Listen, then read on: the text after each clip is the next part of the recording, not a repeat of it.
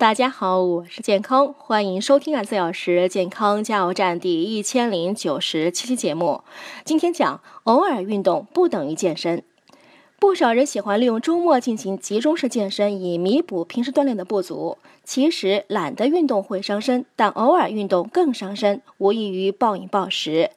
这些周末集中健身者呢，大多是一周前五天在办公室坐着，基本不运动，身体已适应了这种状态。周末突然拿出大段时间集中锻炼，打破了已经形成的生理和机体平衡，其后果比不运动更差。因此，科学的做法是每周锻炼三至五次。